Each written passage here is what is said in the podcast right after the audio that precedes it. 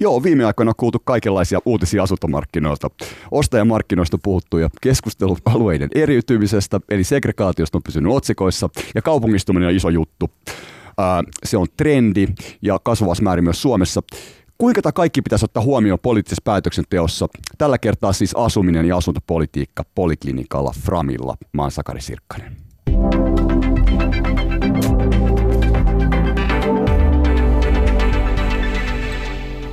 Mia Koro-Kanerva, oot vuokraantajien toimitusjohtaja. Ja viimeksi kun tavattiin, 2018 loppupuolella, niin silloin puhuttiin vuokramarkkinoiden trendeistä, niin mikä just nyt on vuokramarkkinoilla se kuumottavi juttu?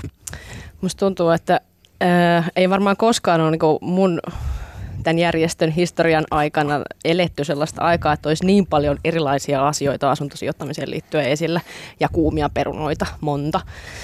Äh, asuntosijoittaja buumi. No jatkuu. niin, joo. Kilpailun kiristyminen on varmaan semmoinen, mistä on ehkä eniten tässä nyt menneen puolen vuoden aikana puhuttu myös. Okay. Ja miten siihen niin kuin, tavallaan tietysti pystytään vastaamaan, miten yksityiset siinä markkinassa toimii. Me katsotaan tietysti sitä näkökulmaa. Mutta sitten tuohon sun kysymykseen liittyen, niin musta on niin kuin mielenkiintoista ja tietysti mahtavaa olla mukana vaikuttamassa siihen, tuottamalla tietoa markkinasta, että miten tuleva hallitus sitten esimerkiksi suhtautuu siihen, että miten me kannustetaan siihen asuntosijoittamiseen. Ja tästä me puhutaan. Siis kilpailusta ja annetaan vähän ohjeita tulevalle hallitukselle, minkä se koskaan onkaan, että miten asuntomarkkinoilla teidän mielestänne pitäisi toimia. Timo Metsola, olet vuokraturvan toimitusjohtaja ja hallituksen puheenjohtaja. Miten sä katsot tällä hetkellä asuntomarkkinoita? Mikä on, se, mikä on sun mielestä ykkösjuttu? No, tämä on tosi kiinnostava tilanne siis markkinoilla.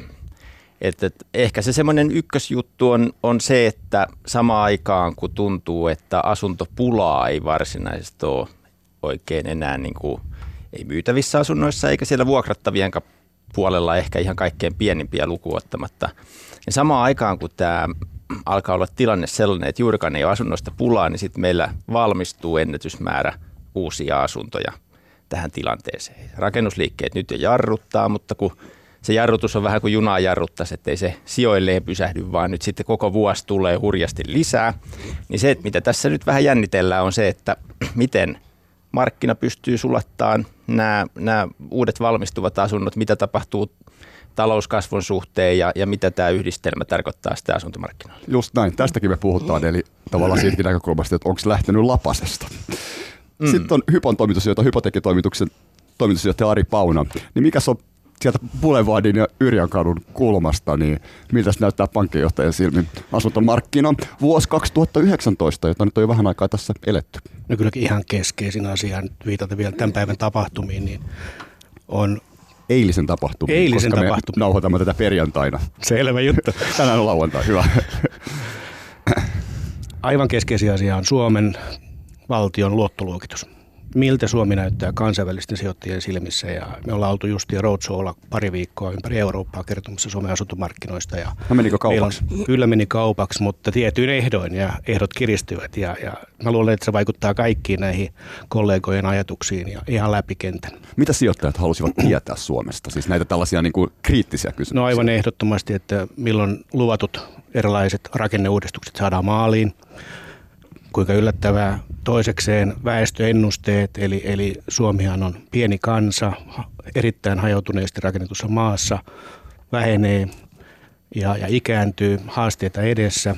Ja, ja sitten tietysti suomalainen kaupungistumiskehitys, joka tulee 25 vuotta muita jäljessä.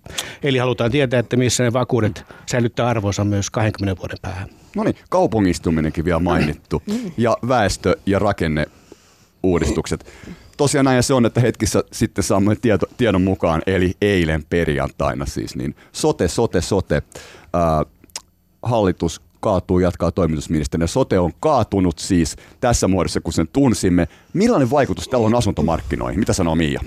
No yksi semmoinen, tietysti mikä meillä on ollut paljon esillä, tämä sosiaaliturvan kokonaisuudistus ja mitä, mitä tietysti on itsekin niin kuin moneen otteeseen miettinyt, että mitä, mitä kaikkea niin kuin siihen liittyy ja siinä pitäisi uudistusta tehdä.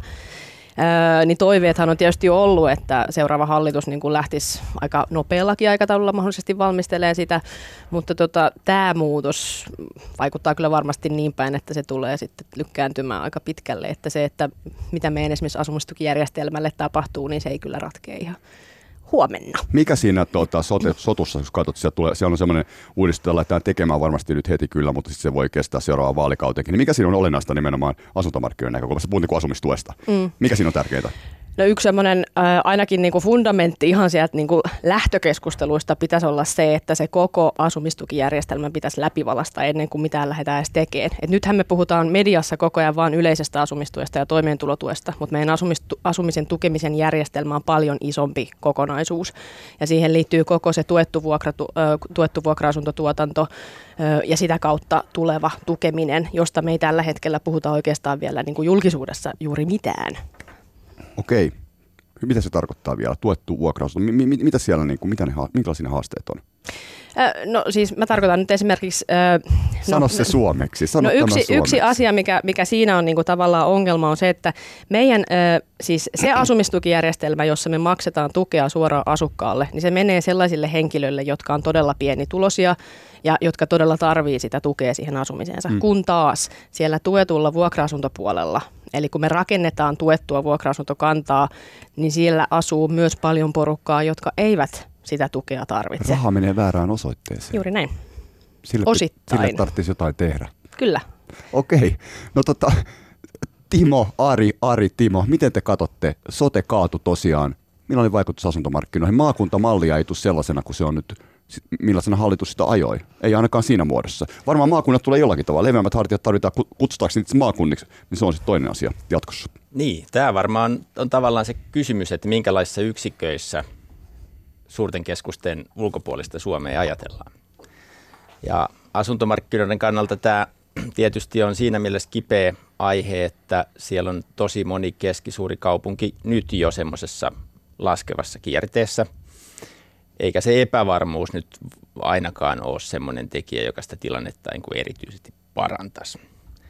Et eh, se, se tilanne, että mistä uskaltaa ostaa asunnon, mistä pankki uskaltaa antaa asuntolainan ja näin, niin kyllähän se niin kuin tavallaan kansakunnan tasolla, että jos tämä sote olisi saatu linjattua, niin sitten se loisi niin kuin tavallaan tilaa muille asioille asettua. Nyt me ollaan aika lähellä samaa tilannetta, joka oli edellisen vaalikauden lopussa. Eli, eli tavallaan se on hyvä kysymys. Asiantuntijat osaa paremmin sanoa, että minkä verran ollaan päästy neljässä vuodessa eteenpäin. Just tällä hetkellä musta itsestä tuntuu, että ei välttämättä olla kauheasti päästy. Ja tota, sitten tästä voidaan jo ajatella sitten, että sopii toivoa, että seuraavan neljän vuoden kuluttua me oltaisiin pidemmällä. Koska asuntomarkkinoillakin niin on tärkeää ymmärtää, että on tiettyjä asioita, mitä me ei voida muuttaa. Esimerkiksi se, että kaupungistuminen on globaali trendi, niin sille me ei mahdeta mitään. Riippumatta siitä, mitä me henkilökohtaisesti itse siitä ollaan mieltä. Mutta sitten on taas asioita, joihin me voidaan vaikuttaa. Esimerkiksi se, että me koitetaan niin kuin elinkelpoista osaa ähm, keskikokoisista kaupungeista tukea sopivalla tavalla ja tehdä siellä priorisointeja ja näin. Ja nyt me tullaan semmoiseen maailmaan, jossa jos tämä sote kuvio olisi selvillä, niin meillä olisi tietysti niin kuin helpompi laittaa näitä asioita yhteen niin, että ne muodostaisi loogisia kokonaisuuksia.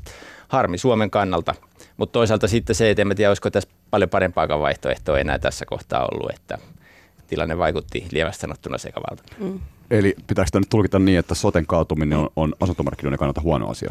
No siis tämä on mun mielestä nyt ei kysymys siitä, mitä tänään tapahtui, mutta mun mielestä oleellista on tajuta, että nyt viimeisen neljän vuoden aikana on mun mielestä epäonnistuttu. Se on, tämä on ollut siis neljä vuotta kestänyt epäonnistuminen, ei suinkaan epäonnistuminen tänään. Joku voisi sanoa, että se on 13 vuotta kestänyt epäonnistuminen, aina sieltä paras hankkeesta lähtien, mutta tota, näinhän se on. Mitäs Ari katot? Että... No neljä vuotta sitten vielä uskottiin kaikissa markkina-aloissa viiteen keskeiseen asuntomarkkina-alueeseen, pääkaupunkiseutu, Tampere, Turku, Kuopio, Oulu ja neljän vuoden jälkeen uskotaan enää kolmeen, eli kasvukolmio kärjet. Oho.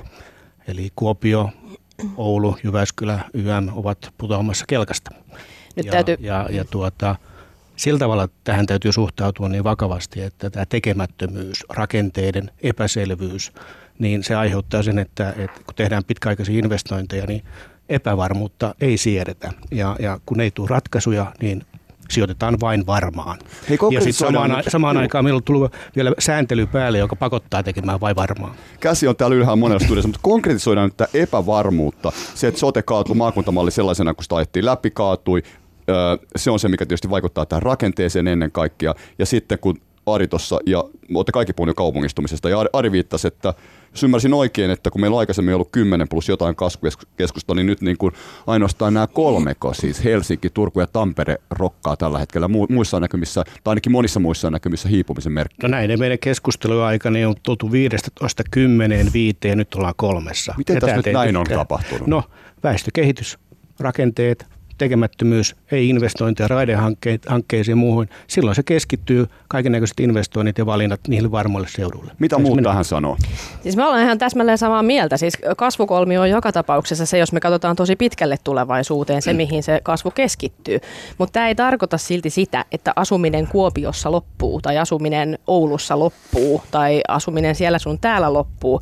Ja tavallaan niin kuin, tietysti niin kuin meidän on tärkeää tietää, mihin se kehitys on menossa, mutta sitten meidän on tärkeää samalla tietää, missä me ollaan nyt ja mikä se tilanne on nyt, kun musta tuntuu, että sitten tässä keskustelussa niin ihmiset rupeaa kysyä meiltä, että no jos mä asun Kuopiossa, pitääkö mun nyt lähteä myy- myyntikannalle ja niin kuin pois sieltä ja luopua tavallaan siitä omistuksesta siellä, niin kuitenkin niin kuin semmoista pientä toppuuttelua ehkä myös tähän keskusteluun, että Joo, asuminen jatkuu siellä Kuopiossa edelleen. Ei kukaan ole sanonut, että asuminen loppuu. Nyt puhutaan siitä, että mitkä ovat elinvoimaisia kasvavia keskuksia täällä ja missä on toimivat asuntomarkkinat myös laman aikana. Mutta se vaikuttaa myös esimerkiksi lainotukseen ja siihen asuntojen hintatasoon. Tiedän tasan tarkkaan, että vaikuttaa lainotukseen. Kyllä. Ja lainotus tulee keskittymään entistä enemmän. Siis vaikuttaa siis totta kai siihen, mihin raha siis suuntautuu. Kyllä, mihin markkinaraha suuntautuu. Sen jälkeen on ihan selkeä jako tulossa. Eli, eli kasvukeskusten uskottavien markkinoiden ulkopuolella tarvitaan valtion, kuntien, erilaisten yhteisöjen, ryhmien tukea. Ja, ja tämä tulee olemaan oikeastaan se asuntopoliittinen, aluepoliittinen keskustelu. Timo. Niin, nyt voisin kuvitella, että siellä on osalla kuuntelijoita kyllä nyt kahvit väärässä kurkussa. Et tilanne on äh, varmaan monen mielestä niin onkin. Kuopiossa tai Lahdessa tai Oulussa paljon parempi ja nythän t- mä itse näkisin näin, että se on keskeistä, että mikä on tarkastelun väri. Mm. Eli tämä, mitä Ari puhuu, niin tämä paitsi edustaa tietysti sitä mainittua Boulevardin näkökulmaa, Boulevardin ja Yrjönkadun kulmasta. niin. Kansainvälisten sijoittajien näkökulmaa myös. Tähän oli just tulossa, eli mm. kansainvälisten rahoitusmarkkinoiden näkökulmaa, kun asiaa katsotaan, en tiedä, ennen puhuttiin, että katsotaan Lontoosta käsi, että missä tässä, onko se nyt sitten Frankfurt vai mistä näitä katsotaan. Juuri näin. Mutta tota, joka tapauksessa, kun katsotaan isommista ympyröistä, niin näin Suomi näyttäytyy. Se, että sitten kun me katsotaan nyt lähitulevaisuutta, vaikka seuraavaa kymmentä, ehkä 15 vuotta, niin Oululla näyttää tilanne ihan hyvältä – Kuopiossakin on, on, on, on paljon hyvää, mutta ei nämä isotkaan kaupungit ole turvassa. Siis Lahti on se ensimmäinen potilas, joka oireilee.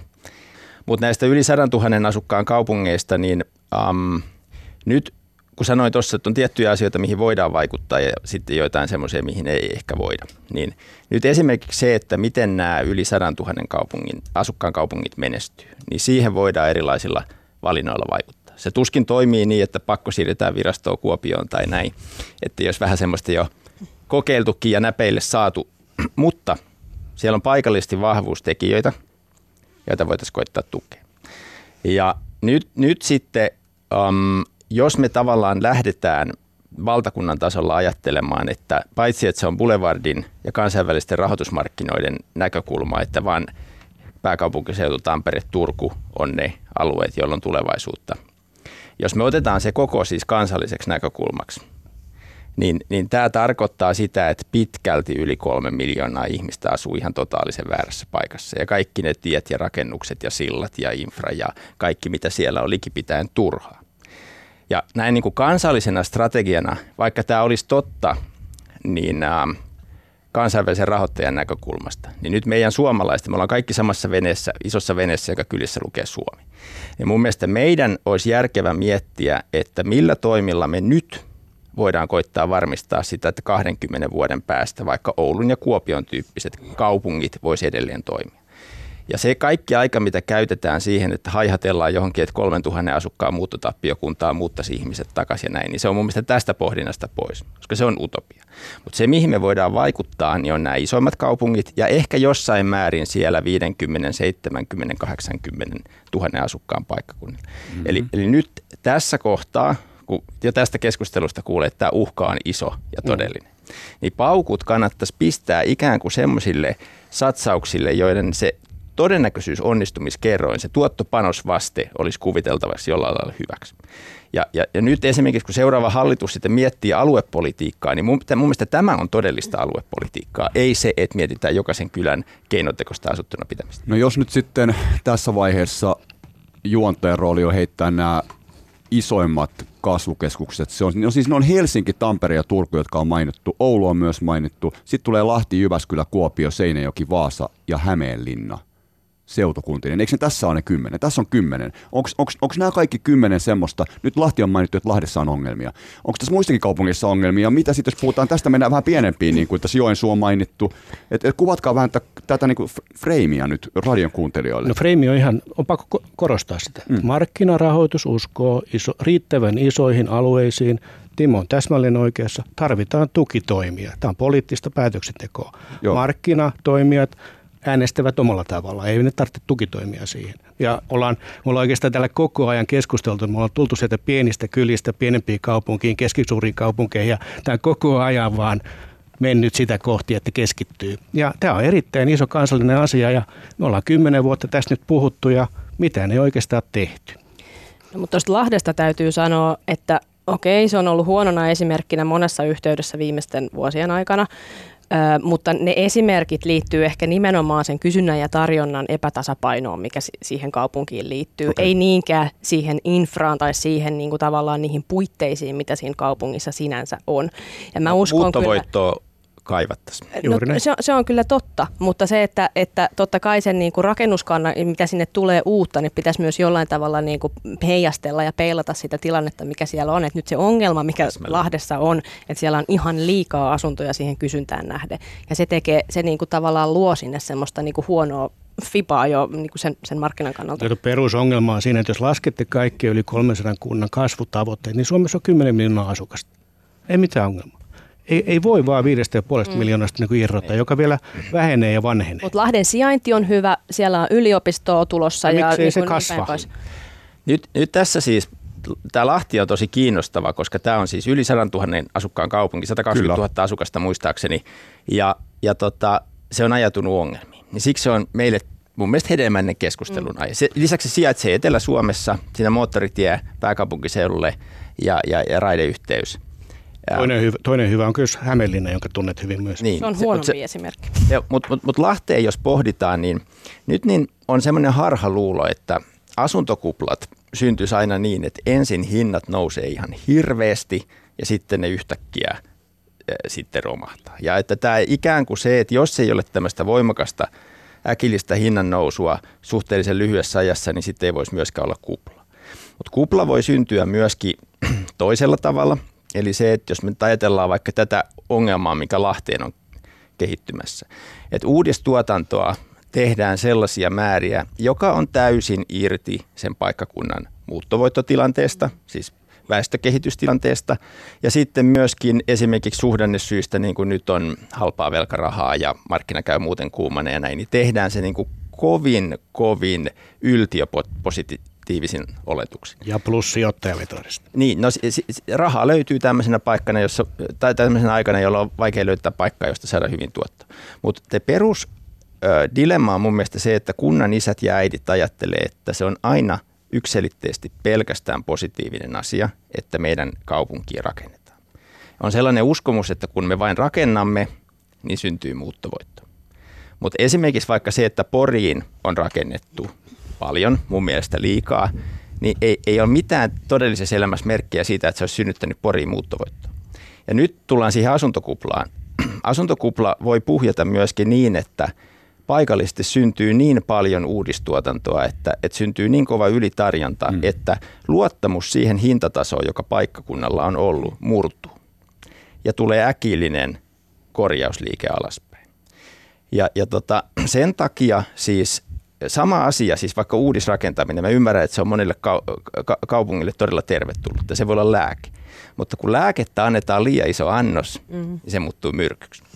No mitä tälle voitaisiin tehdä, siis politiikassa, asuntopolitiikassa?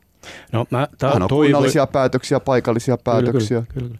Mä toivoisin kuitenkin, että, että muistetaan se. Mä katsoin näitä puolueiden asuntopoliittisia linjauksia, missään kohtaa ei puhuta rahasta, mistä se tulee. Et, et ymmärrettäisiin nyt, että finanssikriisin jälkeen niin kaikki rahoitus, mitä me saadaan Suomeen – Oy Suomi AP veneeseen ja sitten sen kaikkiin mukana olijoihin, pankkeihin, yrityksiin, kotitalouksiin. Se on riippuvainen siitä, että miltä Suomi näyttää ulkomailta käsin kansainvälisiltä rahamarkkinoilta ja Suomi näyttää koillis-Euroopan periferialta, joka vanhenee ja vähenee. Ja, ja tämä pitäisi niin ymmärtää. Euroopan Kyllä. periferialta. Ja se on erittäin pieni markkina-alue. Hmm. Ja me joudutaan kuitenkin ajattelemaan itseämme siinä kontekstissa – ja siellä ne vaatimukset pitää täyttää. Ei ole olemassa mitään kolmen aan pienten kaupunkien asuntomarkkina-aluetta. Kaikkia vertaillaan ihan samalla tavalla ja samalla säännöillä. Politiikkasuosituksia. Tämä pitäisi muistaa. No, Tukemisesta puhuttu. Siis aluepolitiikka pitäisi mun mielestä määritellä uudestaan. Aluepolitiikka ei tarkoita tuppukylien elinkelpoisena pitämisenä, vaan, vaan siis Suomen keskisuurten ja isojen kaupunkien elinkelpoisuuden varmistamista tai edistämistä tulevaisuudessa. Nythän puhutaan tämmöisestä, että mennään metropoleista tämmöisiin megapoleihin tai mi- miten niitä haluaa kutsua. Ja maailmalla on käynnissä sen suuntainen kehitys, että voi myöskin olla, että jos niitä katsoo, että Suomessa olisi vaan, vaan tota, yksi iso kaupunki. Sitten semmoinen, mikä oli hyvin mielenkiintoista, niin mä oon nähnyt yhden tällaisen tosi ruotsalaisten tekemän karta, jossa Suomessa ei ollut yhtään kaupunkia. Ajateltiin, että tässä kaupunkien maailmassa ja valtiot ja näin, niin että Suomeen kokoiseen tämmöiseen 5,5 miljoonaa ihmisen maahan ei ma- mahtuisi enää niin kuin yhtään tällaista. Nyt näitä me voidaan kauhistella vähän. Ne, ne on ihan realismi. Niin, siis mä muistan itse sen, kun äm, 2015 taisi olla Nalle Vaaruus sanoi korkojen laskusta, että ei nollaa mikään lattia. Ja mä ihmettelin maalaispoikana, että mitäs nyt puhuu kyllä ihan höpöjä. Sitten me olemme miinuskorkoja. Ja nyt olemme mm. siellä. Niin. Et, et, et siis se, että Pankkien välissä. Niin. Aika harva semmoinen muutos maailmassa tapahtuu, jota, josta ei olisi varoitettu etukäteen. Näin on. Se, että halutaanko me niin kuin tunnistaa ja tunnustaa niitä asioita hyvissä ajoin tai ei, niin se on enemmänkin se niin kuin haaste. Ja mun mielestä tässä mm, pitäisi niin kuin ensivaiheessa nämä keskikokoiset kaupungit, jotka on siis, jossa on asuntojen hinnat hitaasti laskenut jo koko tämän vuosikymmenen, siis niin kuin alle 50 000 asukkaan kaupungit, niin nyt ihan kaikkein kiireisin asia olisi ottaa ne keskiöön. Ja mitä pitäisi tehdä? Miettiä sitä, että ensinnäkin riittääkö resurssit kaikkien tukemiseen, tehdäänkö jotain priorisointia, onko siellä semmoisia, sanotaanko vaikka kun jo, jollain kaupungilla on isompia ongelmia, Rauma on sellainen, että menee periaatteessa aika hyvin, mutta jokainen vuosi on silti vähän toista heikompi. Että saataisiko näitä, jotka on niin kuin lähellä sitä semmoista niin kuin, vaakalentoa, niin tuettua niin, että ne pystyisi vaikka säilyttämään. Miten tuet? Voitaisiin? Siis no. mun, mun mielestä oikeasti yksi semmoinen niin kuin tosi olennainen ongelma tässä on, on, on tietysti niin kuin, joku, jonkun mielestä ongelma, jonkun mielestä tietysti positiivinen asia, kunnallinen itsehallinto ja se tavallaan se itsenäisyys, että miten, miten kunnat niin kuin kehittävät itse itseään versus sitten, että mitä valtion tasolla tehdään. Et nyt jos meillä on hirveästi itsenäisiä kuntia, joilla on ihan, ihan omanlaisia erilaisia päämääriä ja kukaan ei pelaa tavallaan sitä yhteen no niin. järkevästi, niin, niin se, siinä, siinä me tullaan ongelmiin. Eli tavallaan Eli siis tarvitaanko täs... asuntopolitiikkaa myös, kun tästä lähdettiin liikkeelle soten kaatumisesta, niin Tarvitaanko leveämmät hartiat? Mm. Koska tähän liittyy sitten taas valtion tasolla se, että miten tullaan esimerkiksi vaikka äh, ei ole olemassa sellaista. Eli, eli jos, jos rakennetaan poliittisen tahdon varaan jotain, niin se ei ole uskottava markkina. Mikä just sen, sen kaupungin, sen, se pitää olla itsessään elinvoima, niin se pitää pärjätä markkinarahoituksen ehdoin. Silloin se on niin riittävän iso. Totta kai, mutta tähän liittyy esimerkiksi infrahankkeet. Miten, miten valtion tasolla nähdään, mitkä ne kaupunkialueet esimerkiksi on, mitä tulee, mihin niin kuin tavallaan valtio tulee vastaan esimerkiksi infran kautta. Sillä on tosi iso merkitys siihen, miten se toimeliaisuus siellä kaupungissa kehittyy. Kuten alussa sanoin, kun näitä ei ole tehty, niin markkinat valitsee varmaan. Mm. Mä olisin sitä mieltä, että työpaikat on se investoinnit työpaikat on se ratkaiseva asia. Eli asuntomarkkinoilla ei asuntomarkkinoiden terve tilanne on enemmänkin niin kuin seuraus kuin se primäärisyy. No näin se tietenkin on, eikö näin? Nyt, nyt sitten jos katsotaan, mitä maailmalla niin. on keksitty, kun me emme ole tämän ongelman kanssa yksin, niin maailmalla on keksitty esimerkiksi tämmöinen käsite kuin erityistalousalue. Ja jos ajatellaan nyt vaikka tämmöinen fiktiivinen tilanne, että paikkakunta nimeltä Uusi kaupunki nimettäisiin tämmöisen autoteollisuuden erikoistalousalueeksi, Ja kun siinä on, meillä on hyviä esimerkkejä tämmöisestä niin kuin laivanrakennusklusterista siinä, siinä tota vähän etelämpänä Turun seudulla, niin ajateltaisikin, että me koitettaisiin saada uudesta kaupungista vielä nykyistä kansainvälisesti huomattavampi autoteollisuuden keskittymäkeskus. Ja en mä tiedä kuinka realistista se on, mutta sillä niin kuin tämmöisellä maalikotuntumalla, mikä lehtien lukemalla syntyy, niin mä ajattelen, että se voisi olla semmoinen, että hyvällä tuurilla voitaisiin onnistuakin. Ja sanotaanko, että vaikka tuossa Kymenlaaksossa sinne on eh, tämmöisiä serveri investointeja tehty. Me voitaisiin ajatella, että siellä voisi olla semmoinen erityistalousalue, jossa satsattaisiin näihin. Joku syy yritykselle, erityisesti jos se on kansainvälinen, täytyy olla sijoittu jollekin tietylle paikkakunnalle. Ja maailmalla valtiot harrastaa tällaista, että kun ne katsoo, että jossain olisi niin kuin luonnollista, vaikka nyt uudessa kaupungissa autoteollisuus, mm. niin lähdetään niin kuin tasoittamaan sitä tietä ja tekemään erityisiä houkuttimia. Siitä. Mennään työpaikkojen investointien kautta. Ja tästä jos tullaan siihen, että sitten on myös osa toimivaa ja tulevaisuudessa ennen kaikkea toimivaa yrityspolitiikkaa. Siis et, et, tätä, tätä mä nyt yritin hakea näillä leveämmillä hartioilla. Ei no, nyt mitään rakenteellista, vaan se, että niinku politiikka lohkot toimisi kimpassa enemmän. On asuntopolitiikka, on yrityspolitiikka, mm. innovaatiopolitiikka, työllistämispolitiikka. Puhutaan peri- kohtaan ongelmasta. Perinteisiä asioita, jotka niin. vaan ajassa vähän muuttuu termit. Et ei se, se kummempaa. Kun väestö ei kasva Suomessa ja vanhenee, niin se on se perusongelma. Me tarvittaisiin mm. tähän jotain lääkettä. Niin. Ei ne erityisalu osaamisalueet tai talousalueet siihen auta siihen väestökehitykseen? Voi ne auttaa esimerkiksi, jos silloin on tietyt verohelpotukset ja siellä, on, no. siellä voi olla eri pelisäännöt, sähkön, mm. tot, sähkövero on eri suuruinen ja oikeasti siis... Eli tullaan juuri siihen, että tuetusti valtion, kuntien, ryhmien, tämän tyyppisen yhteisöjen niin. tukemana se onnistuu, Kyllä. ei markkinaehtoisesti. No tavallaan se voi toimia markkinaehtoisesti niin, että yhteiskunta maksaa euron ja markkina tuo 5 euroa takaspäin. Silloin, jos se houkutin toimii oikein, niin Markkinat kyllä mielellään sijoittaa, jos tuota, rakennetaan malleja, joissa on täysin riskitön hyvä tuotto ja valtio loppupeleissä takaa Mutta kuka, kuka kaikki tällaista niin kuin kokonaisuutta koordinoisi? No, eikö Suomessa ole semmoinen taho kuin valtio ja toivottavasti hallitus on, on, on jossain Kyllä, kyllä, kyllä, mutta toimiiko se järjestelmä teidän mielestä kovin hyvin nykypäivänä? Ei, se koko 2000-luku on niin. juuri tämän saman ongelman ääressä oltu ja se on vaikeutunut, vaikeutunut ja vaikea päästä Mutta se mun pointti on se, että miten se saataisiin toimivaksi. Mä en usko, että, sitä saadaan. Mä uskon, että se on siiloutuminen. Niin, siis mä, mä, mä, mä uskon, että se olisi sinänsä mahdollista. Se vaatii vaan semmoista ehkä mindsetin muutosta siinä. Että ministeriö, siis ministeriöt on erittäin siiloutuneita ja vaikka niin kuin tiettyjä asioita tietysti tehdäänkin yhdessä, niin esimerkiksi jos miettii asumisen kokonaisuutta, johon liittyy niin paljon erilaisia on se sitten tukielementtejä tai, tai infrahankkeita tai whatever, niin se, se tavallaan se on niin kuin pirstaleinen asia, jossa on joku osa vähän niin kuin jokaisesta ministeriöstä. Ja, ja tavallaan jos mietitään niin kuin sitä, että miten, miten meidän asuminen miten sen pitäisi kehittyä Suomessa lähitulevaisuudessa ja pitkällä tähtäimellä, niin niiden ministeriöiden pitäisi pystyä tekemään enemmän yhteistyötä. Come on. Viime, viime tuota, vaalien edellä niin kysyttiin, että minkä asia, Suomen areenalla kysyttiin multa, että minkä asian soisit näkeväsi uuden hallituksen hallitusohjelmassa, siis silloin 2015. Niin, niin sanon, että yksi sana kiitos, kaupungistuminen. Ei löytynyt sinne. Me ollaan tällä tasolla tässä Ei löydy asiassa. kertaakaanko? Nyt pitää odottaa, että löytyykö tähän seuraavaan hallitusohjelmaan niin sana Mutta jos ei kukaan pysty edes toivomaan, että me mennään parempaa kohti, niin emme koskaan tulla menemään parempaa kohti. Uu, Eli... Mutta ei niin toivo, paitsi, ei, että hetkinen. Ei asiassa toivomalla muut. Mia Koro-Kaneva siis vuokranantaja toimitusjohtaja, Timo Metsälä vuokraturvahallituksen toi, äh, puheenjohtaja ja toimitusjohtaja ja Ari Pauna Hypotekki yhdistyksen toimitusjohtaja. Mehän ollaan tässä ratkaisemassa sitä ongelmaa. Mä pistän jinkun tähän niin. väliin ja sitten ratkaistaan.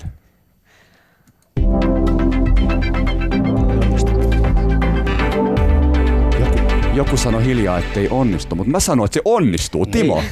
Siis itse asiassa niin ei me niin huonoja olla, mm. kuin voisi luulla, jos kattelee asioita vain Suomen rajojen sisällä. Sitten kun ruvetaan kansainvälisesti vertailemaan, niin ei se Suomen niin kuin eduskunnan ja, ja hallitusten työ nyt ole mitenkään erityisen heikkotasosta ollut, eikä meidän yhteiskuntajärjestys ole mitenkään niin kuin kaauksessa tai näin. Totta kai siellä on epäkohtia ja erityisesti näinä epävakaina aikoina niin voi tuntua siltä, että miten me voidaan sotkea asiamme näin. Mutta sitten hyvä kysymys on se, että no kenen, minkä maan hallitus me sitten haluttaisiin? Mikä on se maa, mistä me haluttaisiin ottaa mallia? Ei se niin helppoa ole mm. muillakaan. Mutta tässähän niin kun, mm, Suomen mun mielestä tavallaan poliittisen historian äh, hienoin jakso ainakin siltä ajalta, mitä itse on edes vähän päässyt seuraamaan, on tuo 90-luvun laman hoito. Silloin kansakunnan tämmöisellä kohtalohetkellä löytyi semmoista poliittisen ambition ylittävää halua ajatella maan etua ja, ja tehdä semmoisia ratkaisuja, joita sitten ennen sitä tai sen jälkeen ei ole samalla lailla saatu aikaa. Ja tota, nyt niin, mm, tässä varmaan vaikutti kriisitietoisuus. Silloin kriisi oli niin akuutti, että, että se tota, rahahanat mennessä mennä kiinni. Niin. Ja Nokia nousi sama? samaan aikaan. Niin, tai toisaalta. heti perään sitten. Mm. Mutta nyt täytyy muistaa sekin, että se, että Nokia nousi ja yrityskenttä nousi ja tehtiin uutta lainsäädäntöä, tuli yhtiöverohyvitysjärjestelmä, tuli paljon tämmöisiä vetovoimatekijöitä, mistä tässä puhuttiin. Vuokrasääntely 94, purettiin 95. Mm. Ja, ja silloin nimenomaan niin kuin, otettiin härkää sarvista. Ja mä luulen, että tässä on sama tilanne.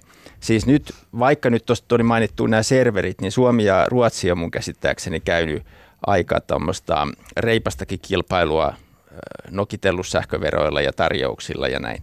Ja tämä on se maailma, mihin me ollaan menossa. Eli jos, jos me halutaan kansainvälisiä toimijoita tänne, niin meidän täytyy jossain määrin ehkä Saada miettiä. Suomi attraktiiviseksi. Niin, pitäisikö meidän jopa pystyä tekemään räätälöityjä paketteja ja tällä lailla. Se ei ehkä kuulosta kivalta, jos me ajatellaan vanhaa maailmaa, mutta mä luulen, että se on tulevaisuuden todellisuutta. Joo, näinhän se Eli on. Eli tarjotaan investoille, ulkomaisille investoille vaikka jotain kivoja verohelpotuksia ja huojennuksia, niin. jotta investoidaan. Niin, vaikka, va, vaikkapa Joensuussa. niin, se voi olla vuosikymmenet tehty niitä. Niin. Mutta Mut yksi, yksi, asia, yksi asia, mitä toisekseen, niin uutena asiana toivoisin, että, että jotenkin on vaikea sellainen maan sisäinen kilpailu. Et, et, et pitäisi niin. olla tasapaksua ja kaikki on jaettu ja sovittu ja niin päin pois. Nyt pitäisi herätä siihen, että on pakko olla sisäistä kilpailua, on pakko olla kaupunkien välistä kilpailua, on pakko olla vuokranantajien välistä kilpailua, myös siellä yksityisten mm. sisällä ja välittäjien ja pankkien ja niin edelleen. Tässä jenkit on hyviä. Näin siis on. Osavaltiot erikoistuu ja niin. Etenee omilla vahvuuksilla. Mutta tätä tarvittaisiin ja rohkeutta tehdä tämän tyyppisiä nyt, nyt valintoja. Pitkään puhuttu tässä segregaatiosta alueen eriytymistä ja ollaan oltu niin tavallaan lintuperspektiivissä katsottu Suomea, mutta kun, siis, kun, kun saman aikaan kaupungistuminen on trendi ja, ja tota, tuleva hallitusohjelma tässä aletaan vaalien jälkeen räätälöimään, niin mitä se tarkoittaa kaupungistumiselle? Siis meillä on Helsinki, Turku, Tampere, jotka kasvaa kaikki, ja täällä on rakennettu myös paljon. Onko rakennettu liikaa, onko lähtenyt kasvukeskuksissa myös, myös Helsingissä Lapasesta? On vähän. Asuntorakentaminen on lähtenyt vähän selvä. Otetaan tähän kiinni. Ja toisaalta minkälaisen kaupunkipolitiikan pitäisi olla, jotta se vastaisi vaikkapa siihen, kun pääkaupunkiseudulle tulee bussilastillinen porukkaa joka päivä. Mm. Tässä kun se bussi pysähtyy ja porukka nousee bussista, niin sellainen asia, mistä Oulua mun mielestä syystä usein kehutaan, on se, että siellä on pystytty pitämään se edullisin asumisvaihtoehto edullisena. Siis se, se on euromääräisesti edullinen. Ja, Miten se on tehty? No esimerkiksi siellä nytkin Sieltä Taitaa olla peräti 500 pientä asuntoa ihan Oulun keskustan alueella rakennetaan siis tämmöistä 23-28. Siellä on tehty siis fiksuja päätöksiä. Niin. Ja näitä demonisoidaan tällaisia ratkaisuja, mutta ne näyttää Oulussa toimivan. Ja, ja tota, tässähän voi ajatella, että, että joku astilauta täytyy olla sille, että voi muuttaa työn tai opiskelupaikan perässä sinne muuttovoitto keskukseen. Koska me puhumme kohtaanto-ongelmasta ja kaikki poliitikot ovat hellyttävän yksimielisiä siitä, että työllisyysaste pitää nostaa 75 prosenttia ja sitten 80 ja se ongelma on just tämä kohtaanto, joka tarkoittaa siis suomeksi sitä, että asut jossakin muualla ja työpaikka olisi jossakin muualla, mm. mutta se muuttaminen on kovin vaikeaa, jos vaikkapa sillä omalla asunnolla ei ole hirveästi arvoa ja pitäisi muuttaa jonnekin kasvukeskukseen, jos se asunto maksaa paljon ja pitäisi tuoda perhe mukana, niin kuinka ihmeessä tämä yhtälö ratkaistaan? Niin, rahoituksen näkökulmasta ihan selkeää, että meillä on 2030 saakka niin, niin kansainvälinen pankkisääntely kannustaa pankkeja rahoittamaan pitkäaikaista turvallista omistusasumista. Se on niin kuin ihan peruslähtökohta. Siihen Lainaa saa pitkää vaan. halpaa rahoitusta, jos vaan noudatetaan sitä perisuomalaista sääntelistä tapaa maksaa sitä Pitäisikö mennä siis Ruotsin kaltaisia asuntolainoja, että saa 60-vuotista? Sieltä ei saa enää sitä kohtaa. Mutta ei sanota, että Suomessa ei voi saada. Mm. Siis tästä ei, ei, se, se, Suomessa lainaajat ei voi pidentyä, koska tota, meidän järjestelmä on ihan erilainen kuin Ruotsissa. Ruotsissa pankki voi yksipuolisesti nostaa korkoa, Suomessa ei. Se on ihan totta. Ruotsissa on ihan erilainen järjestelmä asuntolainoituksessa kuin Kysymyksestä siitä, että onko Helsingissä, Tampereella, Turussa rakennettu liikaa, niin nyt mm. no, torstaina tuli taas tilastokeskuksen vuokratilastot ulos.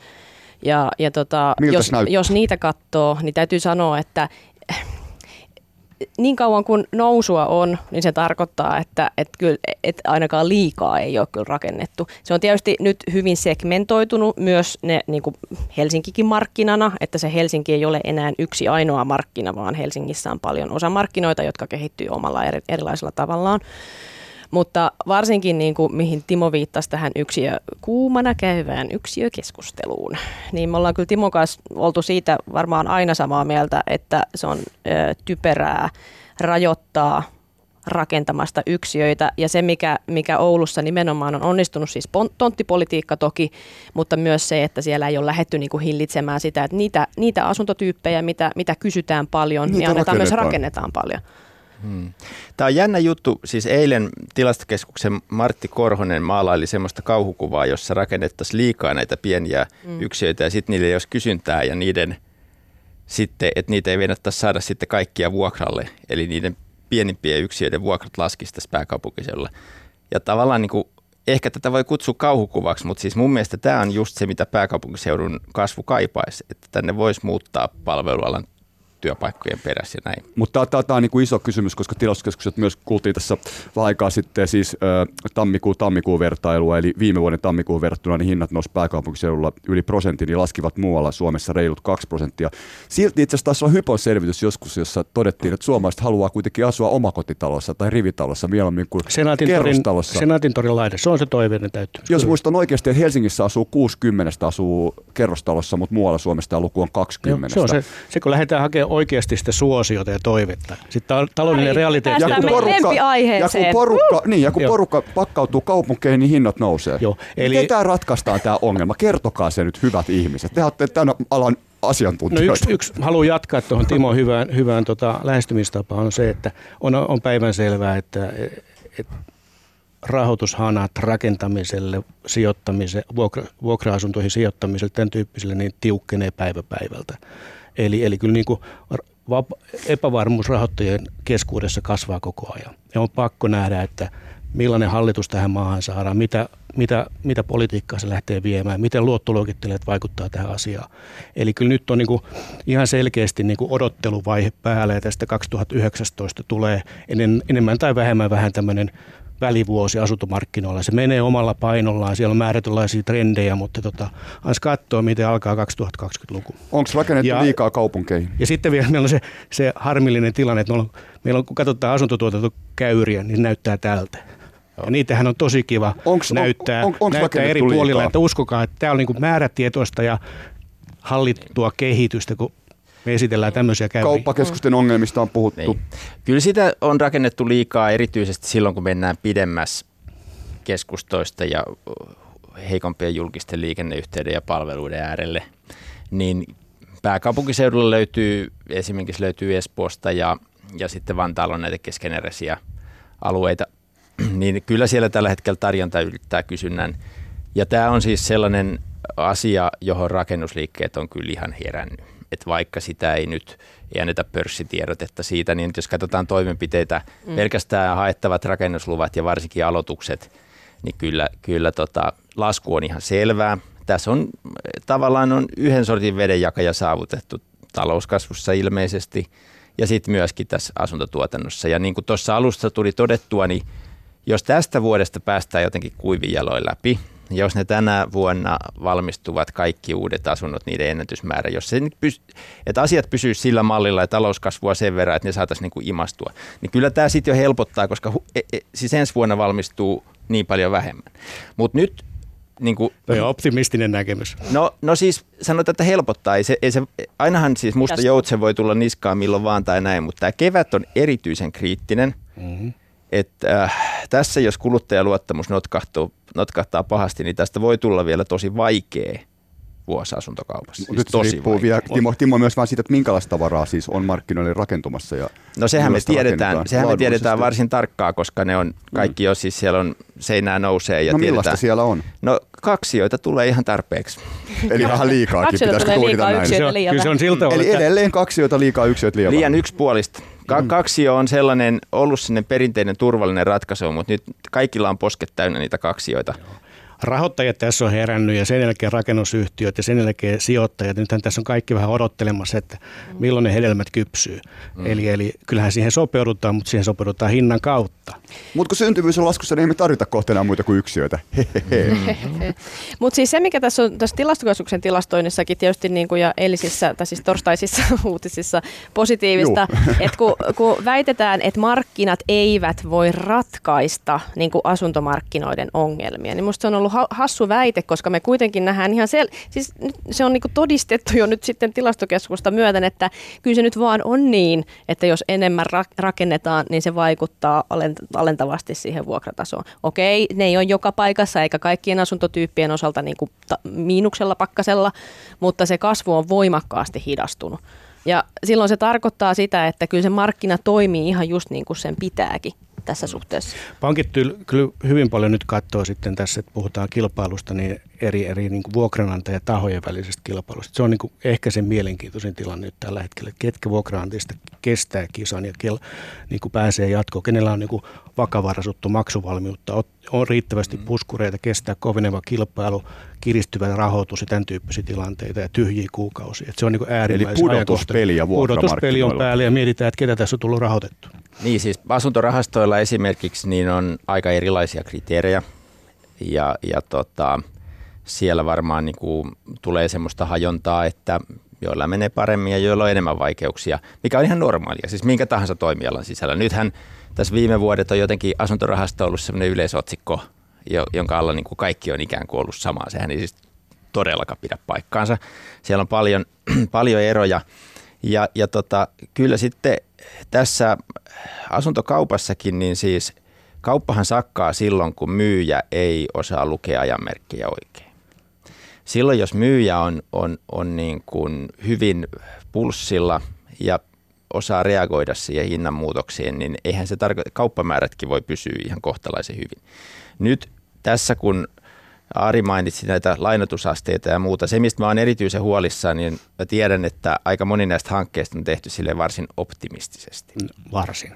Ja sitten ei välttämättä kestä yksinkertaisesti liian. sijoittajille annetut lupaukset ja rahoittajille ne yhtälöt ei välttämättä kestä niitä NS-realistisia hintoja, jolloin tulee niin kuin ylimääräinen insentiivi vielä yrittää sitä utopistista hintaa vähän liiankin pitkään. Ja tämä on taas sitten markkinan vakaalle kehitykselle. Siis sinänsä se, että asuntomarkkina tekee käännöksiä ylöspäin ja alaspäin, se on ikiaikaista ja normaalia. Mutta semmoiset äkilliset dramaattiset liikkeet on tosi Varsinkin sillä tavalla, kun on ajateltu, että tämä on niin markkinoitu, että tämä on täysin riskitön, että melkein käy niin kuin Ei kukaan ole markkinoinut Ari sitä sillä et, tavalla. Et se on niin kuin, meille, meille, ajatelkaa, että meidän 30 euro rahastosijoitukseen niin pitää käydä kaiken näköisiä koulutuksia, täyttää MIFID-vaatimuksia, tuhat sivuisia. Asuntosijoittamiseen ei mitään. Ei mitään Minä muistaakseni syyttänyt toimittajia, mutta jos, Anne, jos Mialle puheenvuoro, musta tuntuu, että Mialla on nyt vähän eriävä näkemys tästä. Mutta täytyy sanoa ensinnäkin siis, nyt kun puhutaan siitä, että millaisia poliittisia päätöksiä sitten niin. lähitulevaisuudesta tai myöhemmin tullaan tekemään, niin mun mielestä pitää kuitenkin niin kuin nähdä me ollaan täsmälleen samaa mieltä oltu aina Arin ja Timon kanssa siitä, että niitä riskitapauksia ihan varmasti on. Mutta kun kyse on siitä, että mikä se mittakaava on, kuinka paljon niitä on. Nyt jos me mietitään sitä vapaarahoitteista vuokra-asuntomarkkinaa, josta kuitenkin kaksi kolmasosaa on niitä yksityisiä mattimeikäläisiä ja yksi kolmasosa on Ja nyt määrä on kasvanut muita. huomattavasti viimeisen vajan kymmenen vuoden Ja siitäkin Samoin porukasta, velat. jotka on niitä niin yksityisiä, onkin. niin velot velkaaste on kuitenkin huomattavan matala. Oletteko te kuitenkin vähän huolissanne velasta? Hetkinen, koska tässä pitää sekin sanoa kyllä tuossa korosta, koska korkohan tässä on olennainen. Niin nyt on ollut se oletus jossain vaiheessa, oletus, mutta se, että EKP lähtisi nostamaan tämän vuoden syksyllä.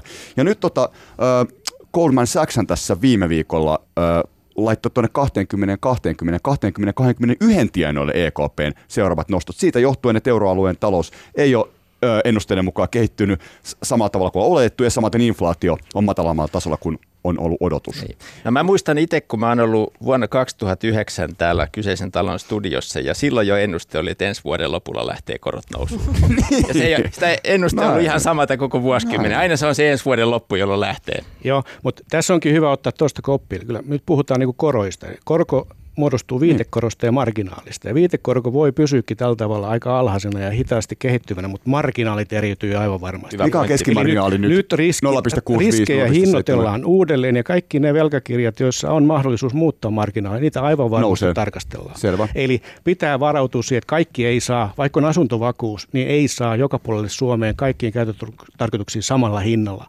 vaan se niin sanotusti riski, riski tuota, haitari levenee merkittävästi. Ja, Okei. ja tässä on niin se kohta, miksi me on puhuttu taloyhtiölainoista ja sijoittajien rahoituksesta. Pitää olla varautunut siihen, että se oman rahoituksen jälleenrahoitusriski on hirveän korkeassa nousussa ja hinta nousee. No nyt tämä laina-aika lyhenee. Keskustelu on mm. luonnollisesti myös ostajamarkkinoihin. Otetaanko siitäkin? Te voidaan jatkaa vielä isommalla kuvalla. Siis Ari Pauna, hypoteekkiyhdistys, Timo Metsola, vuokraturva ja vuokrantajista Mia Koro Kanerva.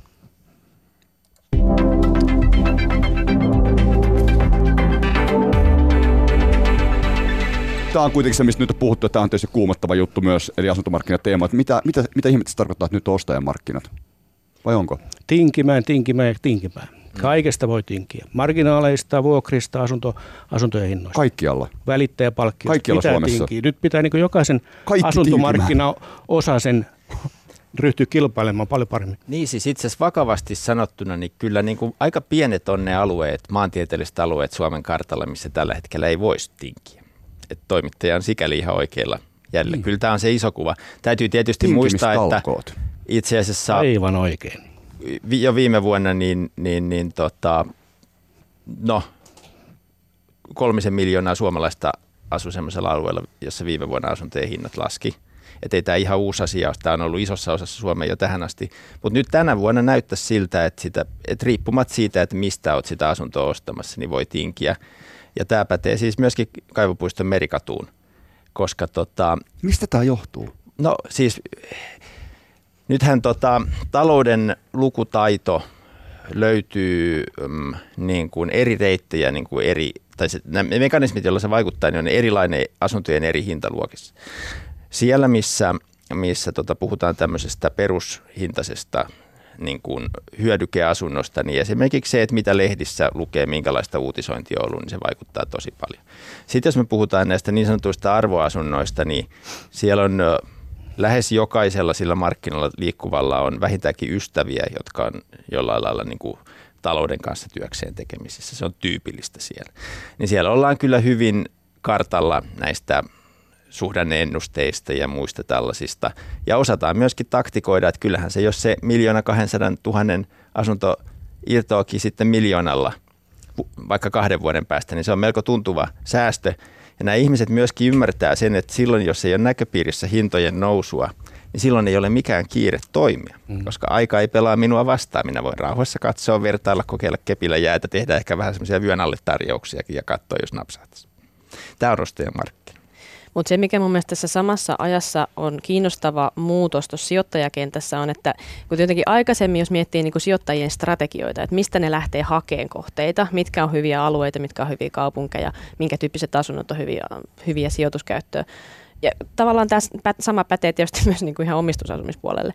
Niin tavallaan mun mm. mielestä nyt niin kuin vielä enemmän korostuu se, että me ei voida lähteä vaan siitä, että se strategia on kassavirta, että mistä mä saan parhaamman vuokran tai vuokratuot, bruttovuokratuoton, vaan täytyy paljon enemmän, ja nyt me tullaan niihin kolmen kasvu, kasvukeskusasioihinkin, ää, niin miettiä sitä arvonnousukysymystä. Että mitkä on sellaiset alueet, missä oikeasti se asunto säilyttää arvonsa, ja tällä on myös vaikutus tietenkin siihen lainottamiseen. Kuinka niitä asuntoja pystytään lainottamaan, se ei ole enää sama asia, ollaanko me Kemissä vai ollaanko me Tampereella. Ei se koskaan ollut.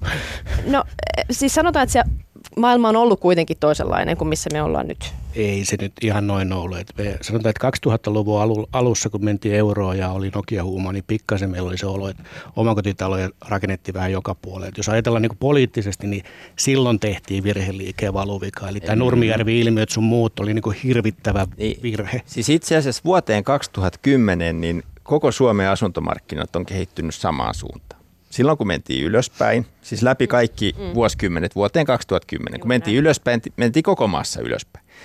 Toki eri tasoilla ja eri prosenteilla, mutta suunta oli sama. Sitten kun mentiin alaspäin, niin mentiin koko maassa alaspäin. 2010 oli se kohta, jossa nämä erkaantui, eli kasvukeskukset lähti reaalihinnoissakin nousuun ja sitten taas muut, koko muu Suomi sitten Mutta siinä perusero on se, että me teht, mentiin EU-hun ja oli euro, niin ikään kuin riski katosi. Siihen saakka riski on ollut aina markkinoilla ja se on ollut erittäin pienetillä tehty se rahoittaminen. Sitten siinä euroajan alussa 2000-2010 riski katosi. Kaikki oli samanlaista. Koko Suomi oli kolme A-markkina.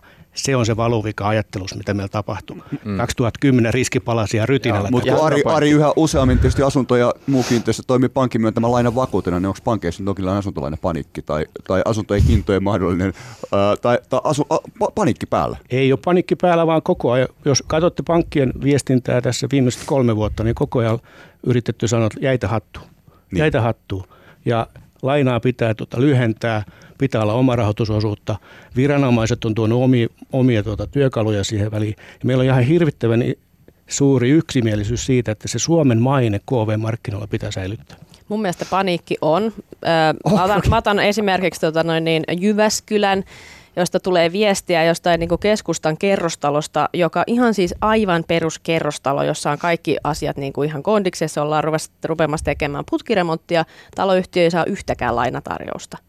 Ja kyse on niin kuin jostain millin, millin tota noin, niin remontista, mikä nyt on hyvin tyypillinen putkiremonttilaina. Joo. Niin mä haluan ja... sanoa, että pankit kuuntelee erittäin tarkalla korvalla, mitä ne KV-luokittajat ja investorit sanoo. Kyllä, kyllä, mutta Ei ne omia la- tässä, rahoja mennään ehkä, tässä mennään ehkä pikkusen liian pitkälle. Mä sanoisin, että nyt, niin. nyt semmoista paniikin, paniikin niin kuin elkeitä näyttäisi olevan ilmassa. Mä, mä sanoisin, että tämä on vasta alkua valitettavasti. Alkua mille? No me ollaan, ollaan lähes tällä samalla kokoonpanolla niin keskusteltu muun muassa siitä, että minkälaista venäläistä rullettia tämä taloyhtiölaina touhu on. Eli se, että me tehdään, Niinpä. sekoitetaan kaksi ihan eri asiaa. Eli se, että se Jyväskyläläinen... Mutta mä puhuin talo... korjausrakentamiskohteesta, nyt mä en edes puhu uudiskohteesta. Kyllä, kyllä, mutta siis se, että se on, molemmat on taloyhtiölaina. Juuri näin. Siinä se haaste eri, erilaista. Ei joo, ole. Joo, mutta kun se nimi on sama. Nyt, nyt Riski se, että, on ihan sama. Niin, tässä kun meillä on, meillä on ollut toimiva järjestelmä, jossa taloyhtiöt on saanut hyvin lainaa korjauksia.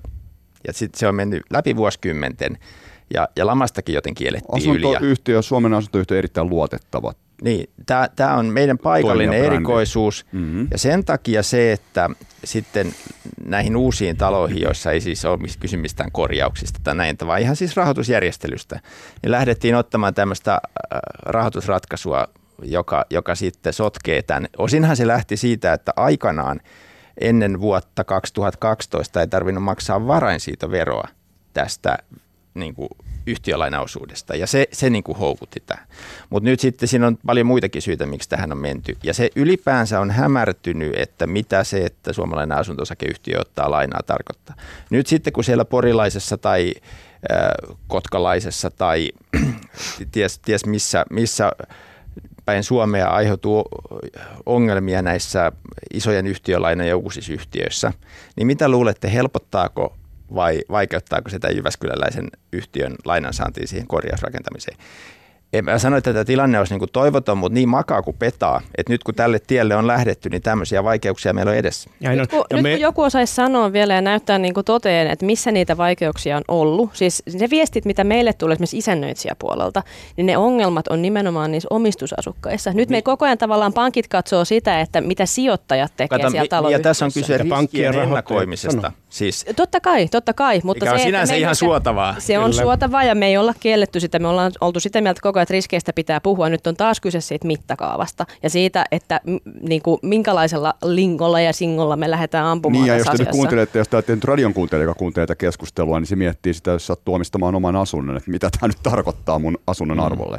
Et kertokaa nyt tähän kuitenkin se niin teidän valistunut näkemys, että jos hinnat on tulossa alas, mutta kuitenkin pääkaupunkisilla hinnat on tullut ylös. Niin. Et mi, mi, mikä tämä kokonaiskuva no sanotaan, nyt on lintuperspektiivissä Suomi? Sanotaan näin, että asuntojen oli, oli pitkä aika, niin kuin vaikka sanotaan lähes kokonaan viime vuosikymmen, jolloin siihen, as, äh, siihen rakennukseen, rakennustekniseen kuntoon, jossa se asunto oli, ei kiinnitetty riittävästi huomioon. Okay. Eli, eli ei mietitty korjausvelkaa näin, jos se putkiremontti oli jo niin kuin päätetty tai sitten katsottiin, mutta se täytyy ymmärtää, että uuteenkin taloon alkaa syntyä rakennus siis, siis korjausvelkaa, korjausvelkaa heti ensimmäisestä vuodesta. Aivan. Eero Saastamoinen sanoi aikana, että joka kerta kun vessa vedetään, niin putket kuluu. Se oli niin kuin siis, että se, sitä ei ala kertyä mitenkään 30 vuoden päästä, vaan se alkaa tulla heti siinä matkalla. Tai se ei pompsahda. Niin nyt siis sekä siitä asunnosta, missä asuu nyt, että semmoista asuntoa, mitä mahdollisesti on ostamassa, niin kannattaa tode, vähän niin kuin auton kuntoa mietitään tai, tai tällaista, niin kannattaa oikeasti tosissaan miettiä, että mikä tämä rakennuksen kunto on. Ja tässä on vielä siis, jos me mennään tänne pitkiin aikajanoihin niin kuin Ari tässä viittasi, niin kuin, ja katsottiin vähän niin kuin vuosikymmentenkin päähän, niin täytyy muistaa, että rakennusalalla betonielementti tuotanto on viimeisin tämmöinen suuri innovaatio, ja se tuli niin kuin, löi maailmanlaajuisesti läpi tuossa 60-luvun alussa. Eli, eli käytännössä meillä on se tilanne, että 60 vuoteen ei ole tullut mitään vastaavaa iso innovaatio, paitsi että esimerkiksi Kiinassa tällä hetkellä kokeillaan tämmöistä mm. tulostetuista moduleista rakentamista ja näin. Se on myöskin mahdollista, että vaikka seuraavan 20 vuoden aikana tulee sellaisia innovaatioita, yllätys, yllätys siis myöskin rakennusalalla, vaikka se hullulta ajatukselta kuulostaa, että rakennuttamisen kustannukset laskee. Laske, kyllä. Nythän edelleen Aivan. siis vuonna 2019 niin ihminen käyttää erittäin suuren osan elinikäisistä tuloistaan se oman kennonsa rakentamiseen. Ja rakennuskustannukset kasvaa koko Eks ajan. Niin? Mm. Joo, mä sanoisin aika paljon, aikaa tässä vähän, niin sanoisin, että ostajan kannattaa katsoa sitä taloyhtiötä hyvin tarkkaan. Erityisesti, että ketä siellä on osakkaana, mihin niitä huoneistoja käytetään. Sillä käyttötarkoituksella on väliä. Jos sitä käytetään Ihan muuhun, paikkakunnasta kyllä, mm. Jos sitä käytetään muuhun kuin omis, omaan asumiseen, eli se on jollain tavalla kassavirta sidonnaista bisnestä, niin sen, se nostaa sen taloyhtiön luottoriskiprofiilia merkittävästi. Mä katsoisin niitä tota, muita asukkaita myös siitä näkökulmasta, että ketkä niistä on omistusasukkaita. Kyllähän se ihan yhtä lailla se riski on kummassakin porukassa, sekä niissä vuokranantajissa että asuvissa osakkaissa. Mun mielestä tärkeämpää on se, että onko se omistuminen, omistaminen keskittynyt siellä taloyhtiössä. Onko siellä joku osakas, joka omistaa monia osakkeita? Tähän ei ole mielipidekysymys, tämä tulee suoraan sääntelystä ja se riippuu, mistä se kassavirta tulee. Jos se tulee vuokrasta, niin se on korkeampi riskisempää, kun se tulee sitä vakuudesta. Nyt tehdään muuten niin, että meidän aikaa tosiaan tulossa päätökseen sellainen minuutin pitchaus jokaiselta kerralla. Minuutti aikaa, yhtä enempää. Me puhallaan pelin poikki. Mii aloittaa. Apua, Minuutti aikaa. Sitä, että mikä on sun tota, no, niin, äh, guideline tulevalle hallitukselle asuntopolitiikassa. Aika alkaa nyt.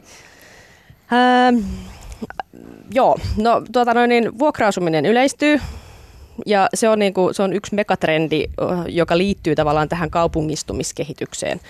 Ja ö, päättäjien pitää ymmärtää se, että miten, miten tavallaan siihen vastataan. Ja ei ainakaan niin, että lähdetään tuota asuntosijoittajia jollain tavalla kahlitsemaan sitä heidän niin kuin, kykyään ja haluaan toimia ö, omalla riskillä asuntosijoittajina suomalaisessa vuokra-asuntomarkkinassa. Ja tuota, taloyhtiölainoista voisi sanoa oikein sen verran, että, että mä pidän ihan terveenä, jos lähdetään sille tielle, että pikkusen ruvetaan rajoittamaan sitä, että kuinka paljon sitä lainaa voi olla ja mikä se lyhennysvapaa voi olla, mutta that's about it. Okei, vedit vielä vähän alle 40 sekuntia. Timo. Mm. Työn perässä muuttaminen pitäisi tehdä helpommaksi. Tässä meillä on konkreettisena kenna tämä varainsiirtovero, sen laskeminen – tai, tai jopa poistaminen. Se, että ihminen muuttaa itselleen sopivampaan asuntoon, onko sitä syytä verottaa? Mun mielestä se on näin niin kuin yhteiskuntafilosofisesti varsin hyvä kysymys. Mä oon huomannut sen, että ollenkaan kaikki hallitusohjelmaan päätyvät hyvätkä tavoitteet ei toteudu. Siksi määrän sijasta kannattaa ehkä satsata laatuun ja mä pistän toivoni tähän yhteen asiaan. Varainsiirtovero pois. Ari, jos saisi tähän seuraavaan hallitusohjelmaan sen sanan kaupungistuminen, se on se pieni toiveeni. Ja sitten ymmärretään se, että, että me saamme, Toivon nyt vähän lisää, että mitä se tulee, tulee. tulee. Saamme Suomeen ja, ja suomalaisille kotitalouksille pitkäaikaista edullista rahoitusta omistusasumiseen ja se hajauttaa omistumi, omistamista aidosti. Ja, ja siitä mä oon kyllä tosi huolissani, että meillä eri, erityisesti nuoret jakaantuu nyt kahteen kastiin, ne, jotka, mm. joilla on mahdollisuus omaan kotiin ja niillä, joilla ei ole mahdollista omaan kotiin. Ja tämän hallituksen pitäisi palata juurilleen ja mahdollistaa aito valintatilanne. Miten se, miten se mahdollistettaisiin? Juuri näin. Ait. Miten se, miten se tehtäisiin? Juuri se, että hyväksytään suurkaupungistuminen ja otetaan se keihänkärjeksi ja veturiksi tälle maalle. Siihen me saadaan rahoitusta ja sitä kautta varallisuutta ja varakkuutta kaikille. Timo ja Mia, ehti kommentoida vielä lyhyesti jotain tulee mieleen. Mm. Mä, mä jäin miettimään tota. Sanattomaksi nämä, nämä on toisaalta, toisaalta siis se, että Suomihan tarvii veturiksi ilman muuta menestyvää pääkaupunkiseutua ja menestyviä ykköskaupunkia. Siis Vapaavuoren viesti tässä on kirkas ja oikea mun mielestä ihan päivän selvä. On, on.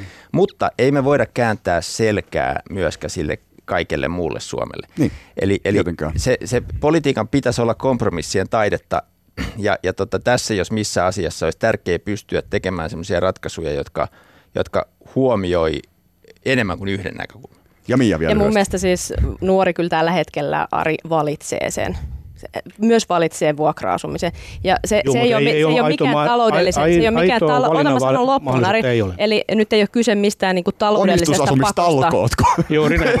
että on hyvä. Taloudellisesta pakosta, jonka takia nuori välttämättä valitsee sitä, sitä vuokra-asumista, Kyllä, vaan on paljon on muita tekijöitä. erittäin suureksi asiaksi. Onneksi tätä asiaa on tutkittu, niin me saadaan dataa tästäkin. No, Okei. Okay. Synnytystalkoista, omistusasumistalkoista ja kaikkea muuta. On muitakin talkoita tullut. Kiitos paljon tästä keskustelusta. Ihan loistavaa. Ja No niin, odotellaan minkälaisia linjauksia tulee tulevat hallitukset asuntopolitiikasta. Kiitos paljon. Kiitos. Kiitos. Yes.